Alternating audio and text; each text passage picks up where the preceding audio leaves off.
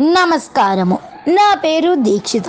నేను Saint Andrews పాఠశాల ఏడవ తరగతిలో చదువుతున్నాను. నేను ఈరోజు ఒక తెలుగు పద్యము చెప్పబోతున్నాను. నేను చెప్పే పద్యము వేమన శతకంలోని పద్యము. ఇది రాసిన కవి వేమన. అల్పుడెప్పుడు పలుకు నాడంబరముగాను సజ్జనుడు పలుకు చల్లగాను. క్రంచు మ్రోగినట్లు కనకంబు మ్రోగున విశ్వదాభిరామ వినురవేమ అనగా నీచుడు ఎప్పుడు తన గొప్పలు ప్రకటించుకుంటూ మాట్లాడుతాడు. మంచివారు శాంతంగా మాట్లాడుతారు.